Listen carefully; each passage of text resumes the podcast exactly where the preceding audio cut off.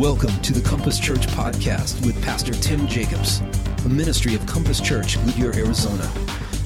Join us now as we look into God's Word to be challenged and changed. Well, if you uh, are wondering what on earth is going on here, and you're like, what is that? Did I always sing and put on a cardigan? No, we don't. Uh, this whole series, I'm Gabe, I'm, I'm uh, the, one of the executive pastors here and we're doing this sermon series called Won't You Be My Neighbor? And the whole thing is, is a reference to, uh, to this guy, Mr. Rogers. And if you don't know who that is, you're probably pretty young. But uh, he had a television show for about 33 years that ran, and it was a children's show. And there just came out a, a documentary on him, and it was really good. It was entitled, Won't You Be My Neighbor? And this whole sermon series, the title, everything, kind of goes back to this question won't you be my neighbor? It's, it's, that's what we're really trying to get at. And here's what Mr. Rogers said about uh, that line. He said, uh, Won't you be my neighbor is an invitation. It's an invitation to help somebody to know that they are loved and capable of loving. Love is at the root of everything, love or the lack of it who would you be willing to extend such an invitation to? Or more importantly, who would you not be willing to extend such an invitation to? You know, we don't always get to pick our neighbors. In fact, some, some of you may have uttered the words or had the thought as you, you peeked out the blinds and saw who was getting out of the moving van. There goes the neighborhood. We don't get to pick our neighbors, but we do get the choice of whether or not we're going to be neighborly or not. And what does it take to be a good neighbor? What makes a good neighbor? A good neighbor shows genuine godly love and kindness. It's, it's this idea of hospitality. You actually have to care about their well being. If your neighbor's house was on fire. Like you stepped out your front door at night and you see this like flames engulfing this house and it's hot and you could feel the heat from where you're at across the street. And you look over there and you see your neighbor and he's like sweating. He's got this panicked expression and he's got a solo cup in his hand and he's like, he's running over to the hose bib and filling it up one cup at a time and he's trying to put the fire out. Oh, it's a little better. He goes back and gets a little more because he doesn't know any better. What would you do? Would you help him?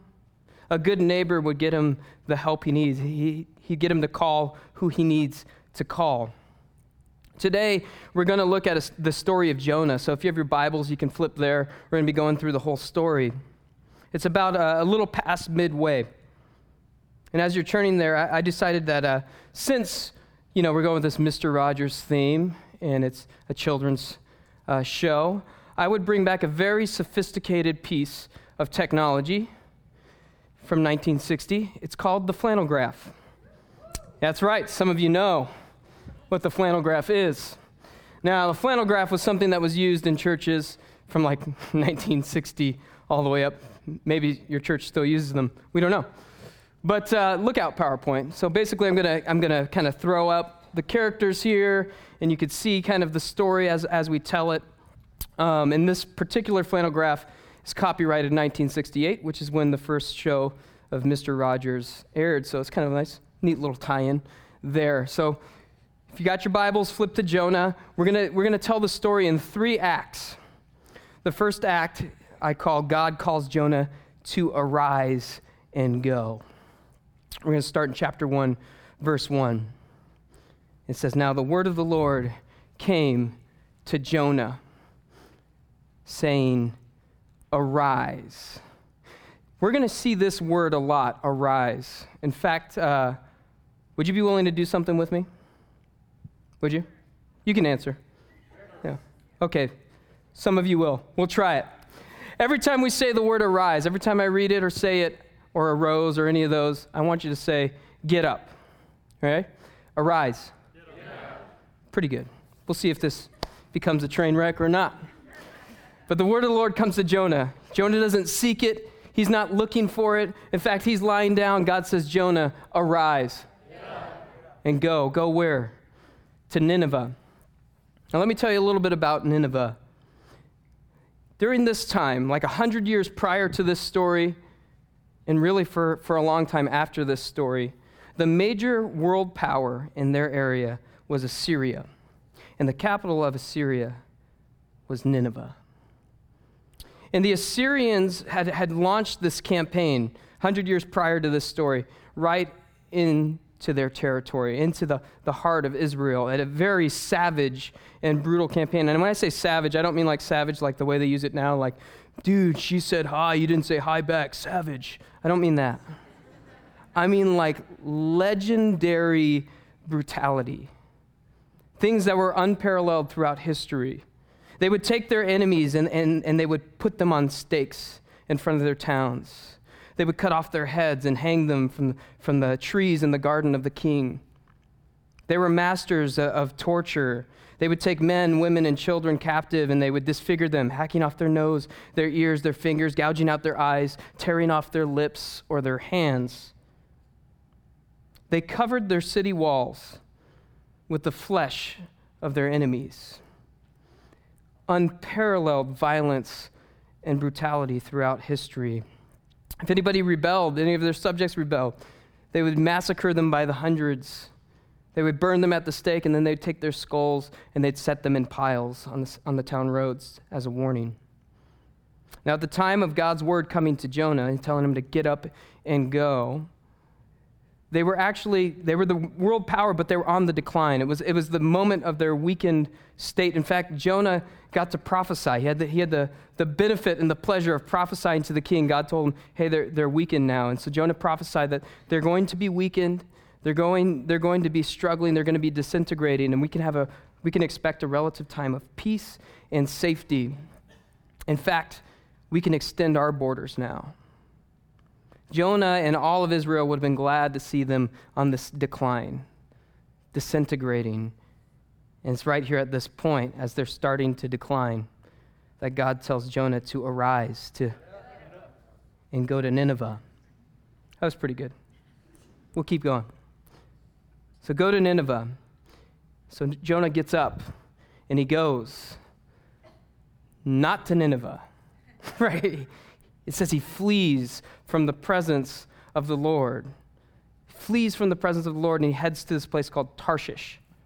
I don't have a list, that's how it's pronounced. He flees from, the, I don't know how, Jonah's a prophet. He's a spokesman for God. He knows God. Like, he knows you, the earth is God's, everything belongs to him. How can you flee from the presence of the Lord? You, you can't. Like, he's, he's everywhere. I don't know what he's expecting, what he thinks or why he thinks he can do that. He's kind of like my three year old son when he gets in trouble, does this thing. That's what he's doing. He's, I'm going to flee from the presence of the Lord. He goes down to a place called Joppa and he finds a ship and he pays them to take him to Tarshish. There's the ship. That's the 1968 version. It's probably bigger than this one, but we'll go with it because it says he goes down into the boat. So it's probably a bigger ship than this. This one in particular is uh, the first mate is Aladdin, so that's good. Uh, so he goes down into the ship, and the ship takes off. He tries to flee from the presence of the Lord, but the Lord hurls a great wind at him. Here's my great wind. And the seas stir up, and they threaten that the ship is going to break apart. And so the men, they, I love this. I love the word but right, right in there, right? Like, like Jonah's got this whole scheme. I'm going to flee from the presence of the Lord. He's got, I, I imagine like Hannibal Lecter at the end of Silence of the Lambs. He's got his like Tommy Bahama shirt on and the glasses, and he thinks he's going to like escape. But God hurls this great wind. God interrupts. He acts. He throws this violent storm. It's about to break apart. It says in verse 5 the mariners were afraid. Each cried out to his God, little g, God. And they hurled the cargo out of the ship in hopes to lighten the load for them. This isn't a, a tiny storm. These are professional, seasoned sailors, and they are terrified. They think it's like supernatural, right? They're, they're, they're, they're like, this is like nothing we ever, we're going to cry out to whatever gods we know whatever we can think of. They're crying out to these little g gods, and they're taking the things that they're transporting, their very livelihood, just to try to survive today. They're, they're hurling it out of the ship. And it's interesting. They're, God's hurling wind at them, they're hurling cargo out. This like competition of wills, and guess who's winning? Not them. God's winning. But Jonah had gone down into the inner part of the ship and he had lain down and was fast asleep. Jonah's sleeping. He went down to the belly of the boat. You know, he's in there with the cargo. It's nice and dark. He's being kind of rocked. He falls asleep. And he doesn't even wake up to the hell that they're facing on the deck. Doesn't even notice it. He's out. He's taking a nap. And the captain comes down to the bottom of the ship and he finds Jonah. Probably comes down to see what else we can hurl off the ship. And he comes down and he finds Jonah sleeping. And he says, Hey, you, you sleeper. What do you mean, you sleeper? I love that. What do you mean, you sleeper? You're sleeping? We're like fighting for our lives. A storm of the century out there. He says, Arise. Call out to your little g God. Perhaps the God will give a thought to us that we may not perish. See, he didn't know who Jonah was. He, or his nationality or anything. He had Jonah had kind of done this escape plan, this shady deal, and kind of concealed. I don't know if he's wearing a disguise or whatever. And they're up there doing everything they possibly can, everything they can think of to be saved. In verse 7, it says, And they said to one another, Okay, we're trying all this. Come, let us cast lots that we may know on whose account this evil has come upon us. So they cast lots, and it fell on Jonah. Casting lots is, is what they would do in the ancient times when like the answer wasn't clear. They've, they've, they've tried every other option. And so maybe, maybe we can roll the dice and see who's the problem here. Maybe, maybe someone will speak through that. It's like flipping a coin. You know, every time it's landing heads on Jonah. They're, they're shaking the eight ball. Okay, whose problem is this? Jonah. Okay, whose problem is this really? Really, Jonah. It's Jonah every time. And so they say, you know, what, what's the deal with you? What's your occupation? Where do you come from? What is your country? And of what people are you? And Jonah answers, he says, I'm a Hebrew, and I fear the Lord, the God of heaven and earth, who made the sea and the dry land. Then the men were exceedingly afraid, and they said to him, What is this that you have done? For the men knew that he was fleeing from, tar- uh, from the presence of the Lord. There's a couple things I want to point out here. Firstly, look at how Jonah identifies himself and what he knows about God. Like, he's no stranger to God. He knows God's in control of all things, he's, he's over the, the land and the sea, the heavens and the earth. And Jonah, so he's, he's not ambiguous to who God is, but he's also identifies himself as someone who fears the Lord. He fears the Lord, and yet he disobeys and he flees. What would make him do that?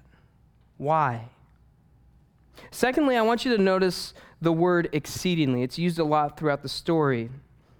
It has present and future implications. It's not just something that happens, but something that's growing or is beginning to grow.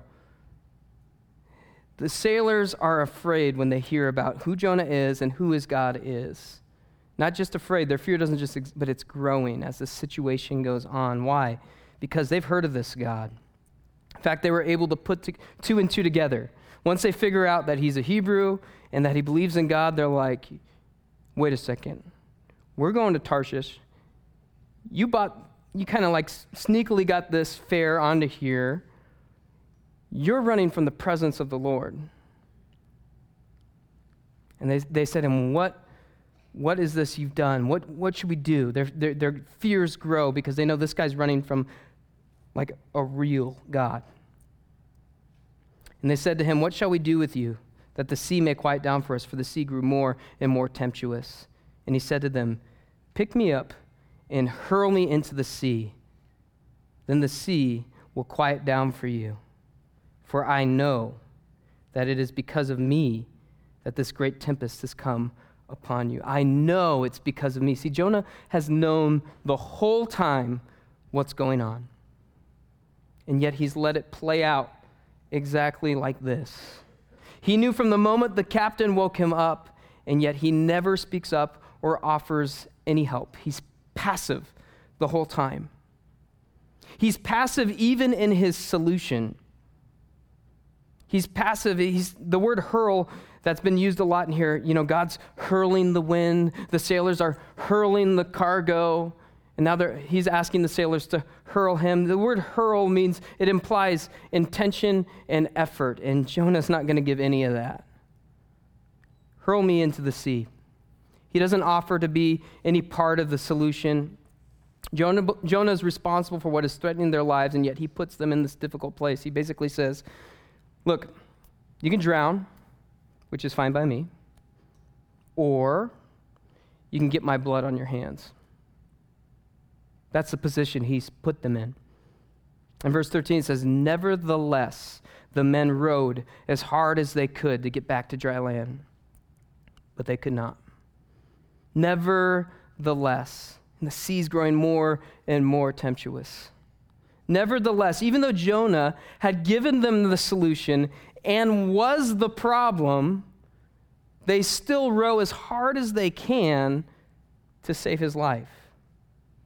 Crazy. Like, I don't know about you, but this is like, okay, so you're telling me this whole storm is your fault, and the way to stop it is to get rid of you. Yeah, bye. You know, like, but nevertheless, they're rowing as hard as they can. The, story want, the storyteller wants you to know that these guys are doing everything they can. How do you feel about the sailors? And how do you feel about Jonah? Very interesting how he's painting these two different uh, these characters. Therefore, they called out to God. They, they, there was no hope.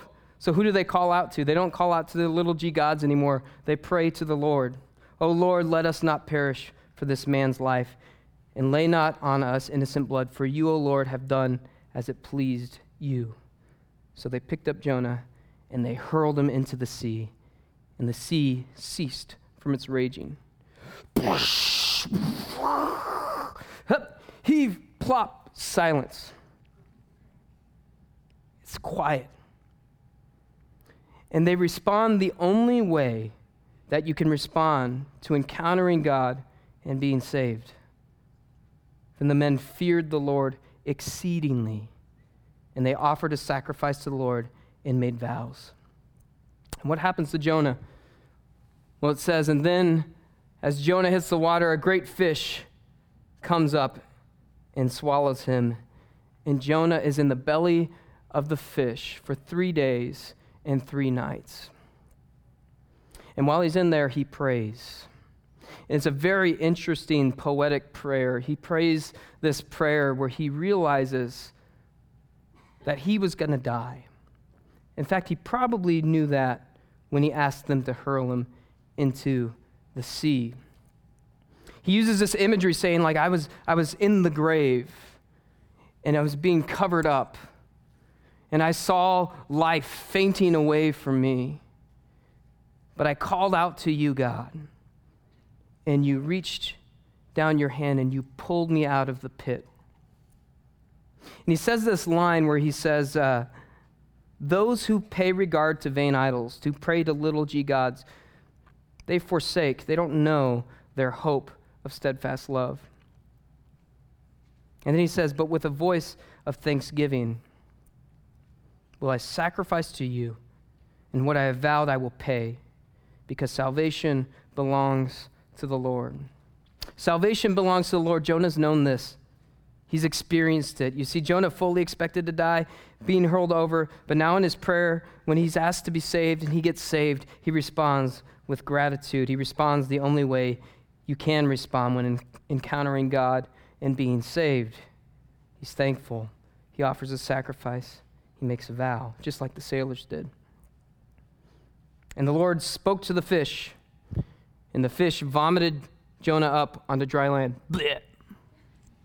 There you go. I wish that the English translator would have used the word hurled instead of vomited, just to keep consistent language. But what can you do? That's how Act 1 ends. Act 2, I call it God calls Jonah to arise and go again. Then the word of the Lord came to Jonah the second time, saying, Arise, go to Nineveh, the great city, and call out against it the message that I tell you. This message that God has seen their violence and that he is going to deal with them. Take two, right? Jonah gets up and he goes. And this time he does go because he doesn't want to go through that again. So Jonah arose. Try that again. Jonah arose and went to Nineveh according to the word of the Lord. Now, Nineveh was an exceedingly great city. It's three days' journey in its breadth. So Jonah goes to the city, and you can imagine as he's walking up to the city, he sees the impaled bodies, maybe Israelites that he had known. He sees the piles of skulls. He sees the wall of flesh, and he remembers their brutality. He remembers the wrong that they've done. You can also imagine that they see him walking up to the city. What does a man look like after he's been in the belly of a fish for three days and three nights? He's probably pale and hairless from being in stomach acids. He probably smells like a guy who's been in the belly of a fish for three days and three nights. It's not like he had a change of clothes. They didn't throw his luggage into the fish, too. He's wearing those clothes. And he's approaching the city. And Jonah began to go in the city. Going only one day's journey, he called out, Yet 40 days, and Nineveh shall be destroyed, it shall be overthrown. Here's him preaching the message. Not a very compelling message, but it's what God told him. It's probably the bare minimum. Doesn't give him any hope or anything, just says, You're going down. And look at how they respond. And the people of Nineveh believed God. I think that's interesting. It doesn't say they believed Jonah, they believed Big G, God. And they called for a fast and they put on sackcloth from the greatest of them to the least of them. The storyteller wants you to know that he barely makes it a third of the way through the city, and everyone's responding from the greatest to the least of them. Verse 6 of chapter 3, it says, The word reached the king of Nineveh, and he arose.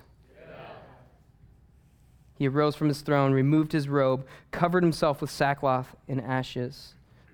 He goes amongst the people and he, he covers himself and mourns his own sin. And then he makes this decree, this interesting thing that, that all of them are going to do. He says, By the decree of the king and the nobles, let neither man nor beast, herd nor flock taste anything.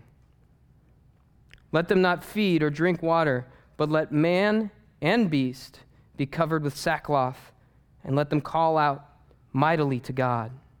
Let everyone turn from, from their evil ways and from the violence that is in their hands. For who knows? Perhaps, maybe, God may turn and relent from his fierce anger, and we might not perish.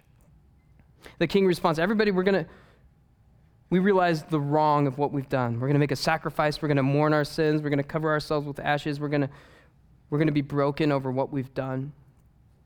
And then my favorite part like, we're going to do that. In fact, let's dress up the cows. Let's dress up the cows in sackcloth and ashes, and let's make them fast. For who knows? Maybe, maybe God will, will save us. And they do it. And here's what God does when God saw what they did and how they turned from their evil, God relented of the disaster that he said he would do to them. God saves them. How does Jonah respond to this? But it displeased Jonah exceedingly.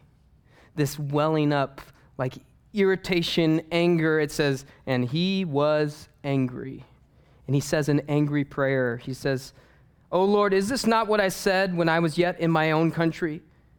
This is why I made haste to flee to Tarshish, for I knew, I knew that you are a gracious God and merciful, slow to anger, and abounding in steadfast love, and relenting from disaster. Therefore, now, O Lord, please take my life, for it is better for me to die than to live. He's very dramatic. But this is the big reveal. The storyteller omits Jonah's motivation and reasoning for doing everything that he's been doing, the way that he's been doing it, all the way up until this point where it comes to a head. When they receive redemption, he says, I knew it.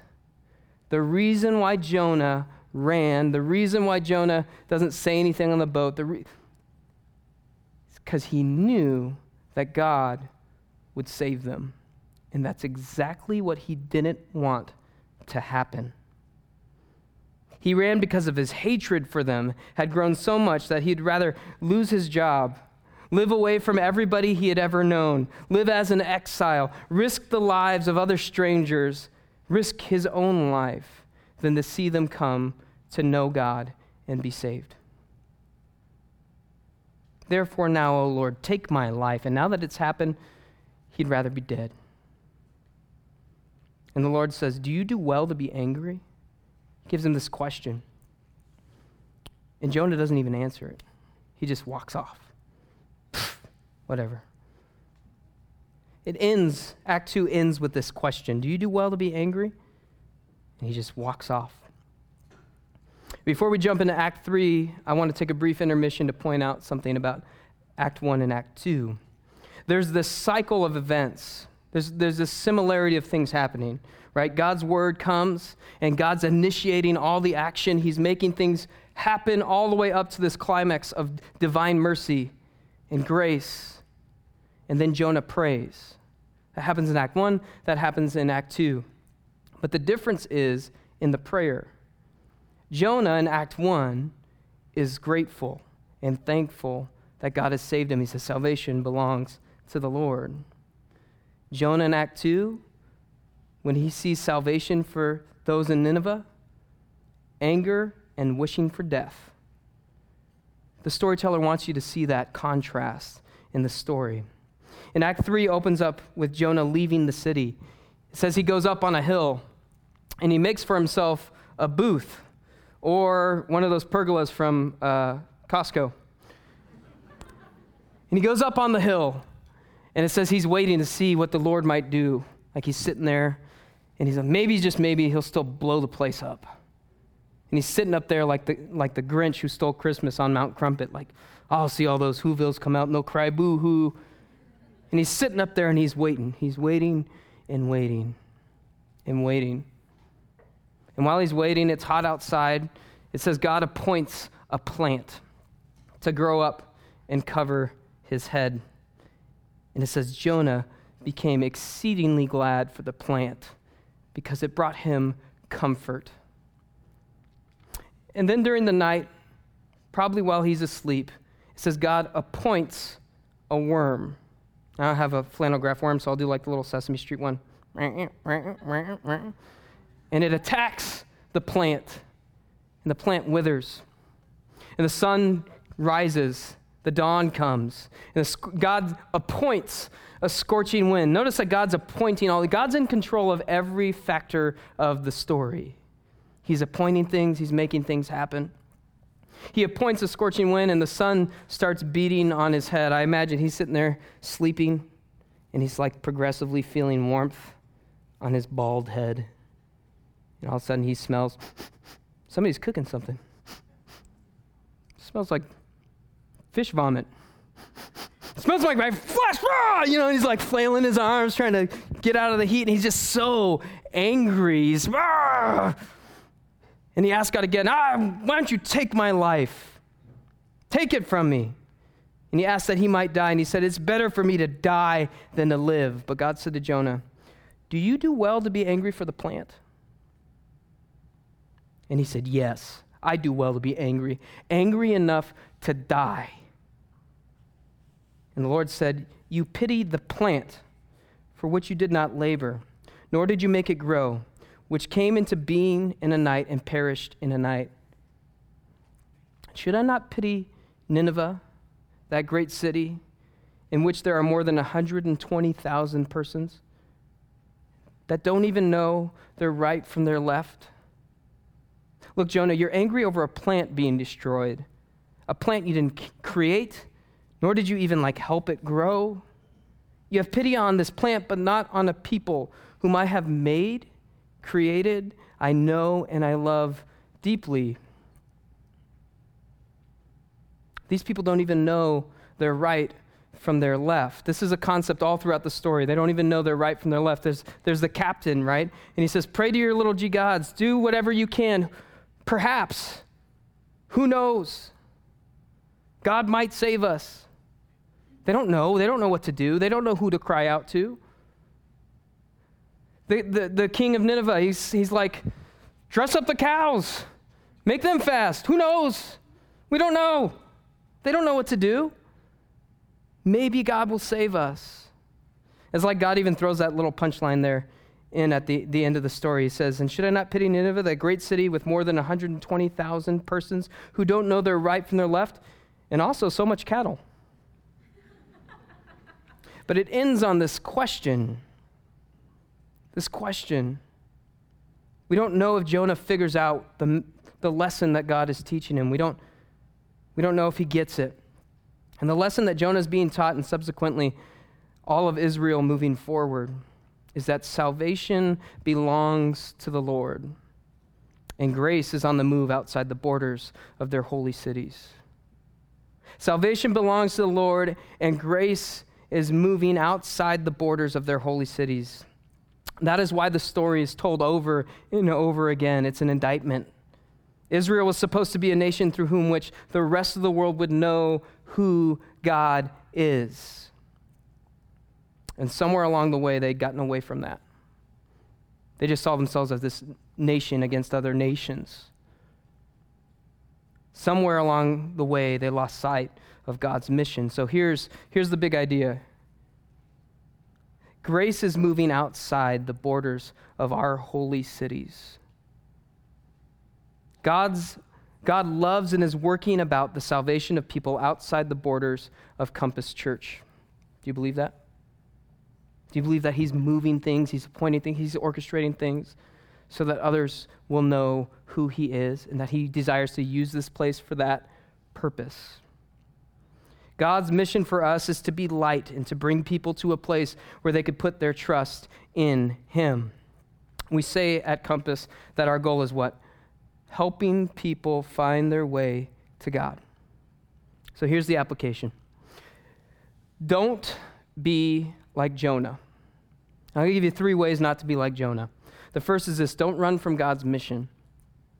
God's mission, Jesus said he came not for the healthy, but for the sick. He came to seek and save the lost. We do not exist to be some sort of Christian country club. That you get your membership and you just kind of enjoy the, the perks of it all. We don't exist to be this little holy city in and of itself where we just wait out the clock and then when we all get to heaven, it'll be great. We are supposed to be on mission. So if you call Compass your home, that means you need to be on mission, not just every day in your lives, which is very much the case, but even when you show up here. Even when you show up here, you, you, you look not to be ministered to, but to minister to. And by proxy, you will be ministered to too. We started off the year with this challenge invest and invite. We started off in January, we said, invest and invite. Pick and pray about five people that don't know God, that God has placed you in their proximity, that you're going to be a light, and you're going to invest into that relationship, and you're going to invite them here so they can learn about God. How are you doing with that? We're six months in. Where are you at with that list? Maybe it's time to revisit it and have your heart break for those whom God cares about deeply.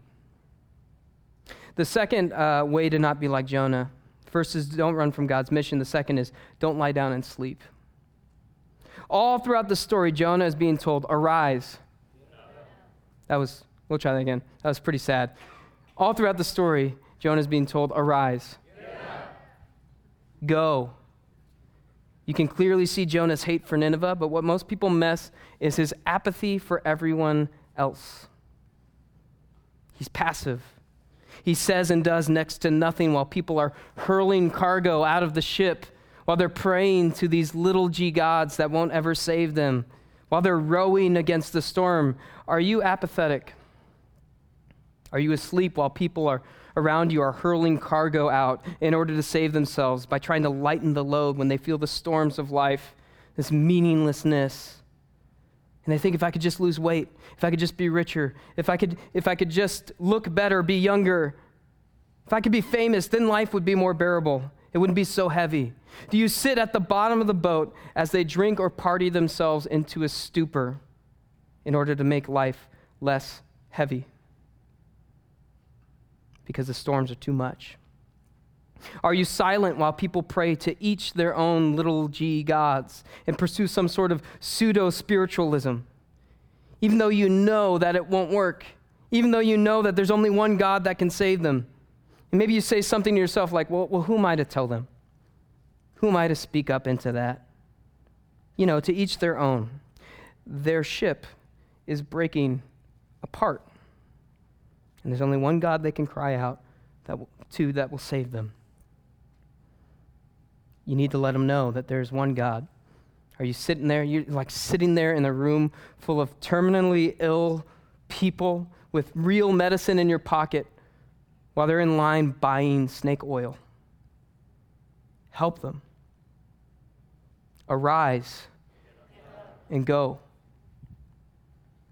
Do you watch while people row against the storms and futility, knowing that no matter how hard they try, that it will never be enough? They're sweating and they're working, they're striving to get ahead, and you know that it won't ever satisfy. You know that it won't save them. And they row and they row, thinking that if, if I could just do enough, if I, could, if I could just be a good enough person, if I could just have a big enough impact on the world, and all the time they're, they're drowning See, real depression and loss come not from having lack of achievement or progress in your life. Real depression and loss come from thinking that that will bring the ultimate satisfaction and finding out that it won't. This week, two celebrities committed suicide. Do you think they needed some answers on how to calm the storms in their life? Who are you watching tire in the futility of trying to save themselves while you sit on the answer? Get up and go. And lastly, don't get angry. Don't get angry. Do you get angry when other people get saved? You're like, no, that's what a silly, silly question. But let me ask you this Are you, are you predominantly angry at those outside of your holy city? What does your Facebook feed say about it? What, what are you screaming? Are you screaming at people who don't even know their right from their left? That God cares about deeply. Your heart should break for them. You shouldn't be angry. Your heart should, you should be angry at the result of sin. You should be angry that, that they don't know, but not angry at them. They don't even know their right from their left. Are there any groups or individuals that you'd rather die than see them receive grace? And that sounds extreme. There are people that have done some pretty hateful and hurtful things. And you'd be amazed at what kind of hate you can hide in your own heart.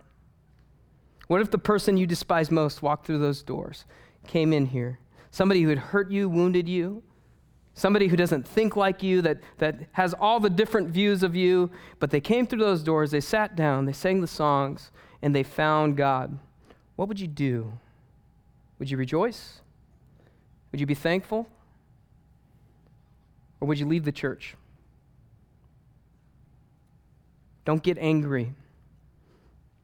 Don't get angry at those being saved because God has a heart for those whom He loves deeply, helping people find their way to God. Yeah, but not those people. Yeah, those people. You cannot say, if, if those people come in here, then there goes the neighborhood. There, my thing's gone. No, you got to be looking to invite them in, asking, Won't you be my neighbor?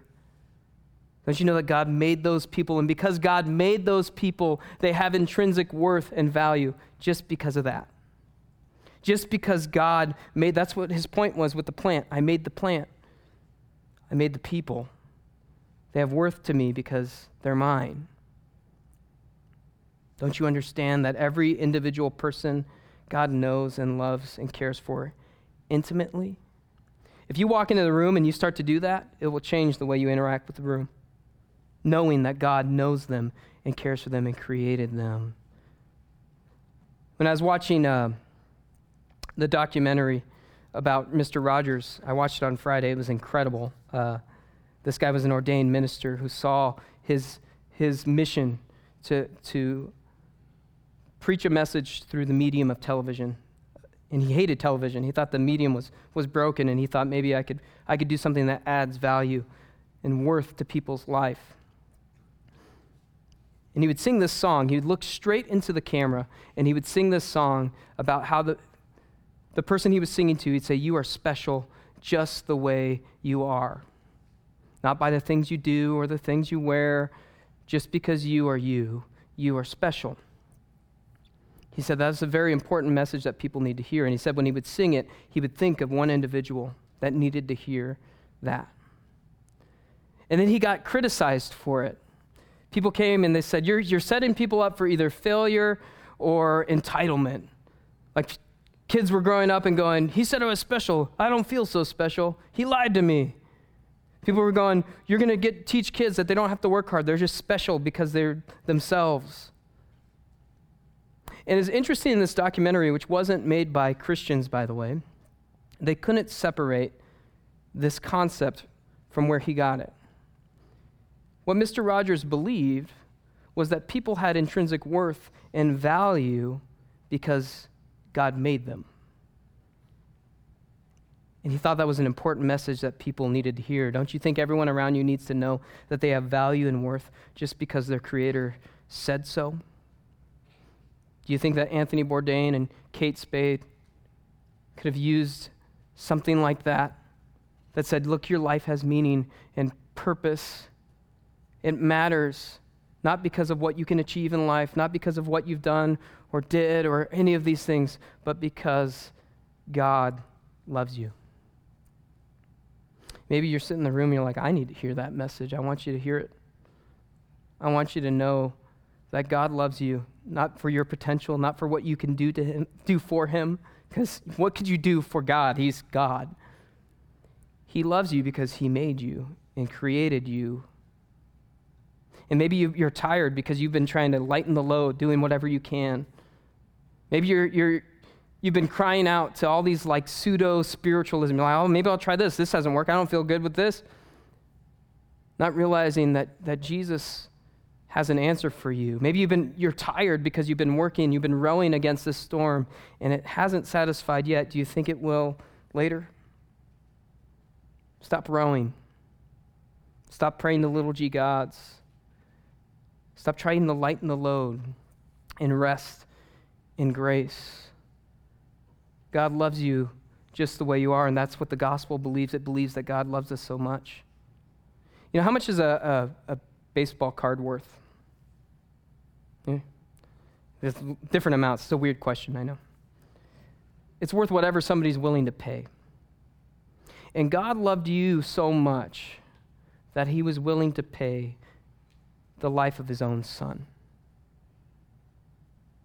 You have incredible worth and value to God, and that speaks nothing of how great we are, but everything of how great he is. And it's not about trying harder or doing more, it's realizing that and putting your faith in that. And then you, you react and respond the only way you can respond after encountering God and being saved. You say, God, I'll give my life to you. I'll put my hope in that. Because you realize that all salvation belongs to the Lord. If you're in that place, I'm going to pray for you specifically in just a moment that you can trust God, trust that God loves you so much that He would do such a thing and put your faith in that. Won't you be my neighbor is an invitation. It's an invitation to help somebody know that they are loved and capable of loving. Love is at the root of everything, love or the lack of it. Love is at the root of all of our actions, is what, he, what Mr. Rogers said. Love or the lack of it. For Jonah, it was the lack of it. What will it be for you? Who will you invite to be your neighbor? Let's pray. Lord, I pray uh, we come before you and we just come with grateful hearts, recognizing that you are the Lord of salvation. The only way we can, we can calm the storms, the only way we can keep the ship from falling apart. It's not in our effort, but in trusting that. So I pray for those who are sitting in the room right now and they're tired. They've been hurling out things, trying to make it lighter. They've been, they've been searching all sorts of avenues. I pray that you'd grip their heart right now and say, I am the one true God who knows you and loves you. Stop rowing. Rest in me. Put your hope and your faith in me. Lord, I pray that they would hear that. They would know that. They would trust that. For those of us in the room, that you need to, you need to put your finger on something in our hearts and unpin it. That we've been apathetic. That we have people around us who are drowning, people who are, who are doing everything they can to be saved, but the one thing that can save them. I pray that you would give us eyes to see them as people that you made and that you desire for them to come and know who you are. I pray for those of us in here that if we're honest, there are people that we would not want to see come through those doors. I pray that you would grip our hearts, that you do whatever it takes to undo that, so that we could see the world as you see it, that we can love people as you love people. Because, Lord, you told us that if we love you, we'll love people. So give us a heart like yours. May our hearts catch the rhythm of your heart and beat like your heart does. In Jesus' name we pray. Amen. Thanks for joining us today. Why not ask God to change your life so you can go and change your world for Him? To find out more about our church online, go to www.compasschurch.info, and we'll see you next time.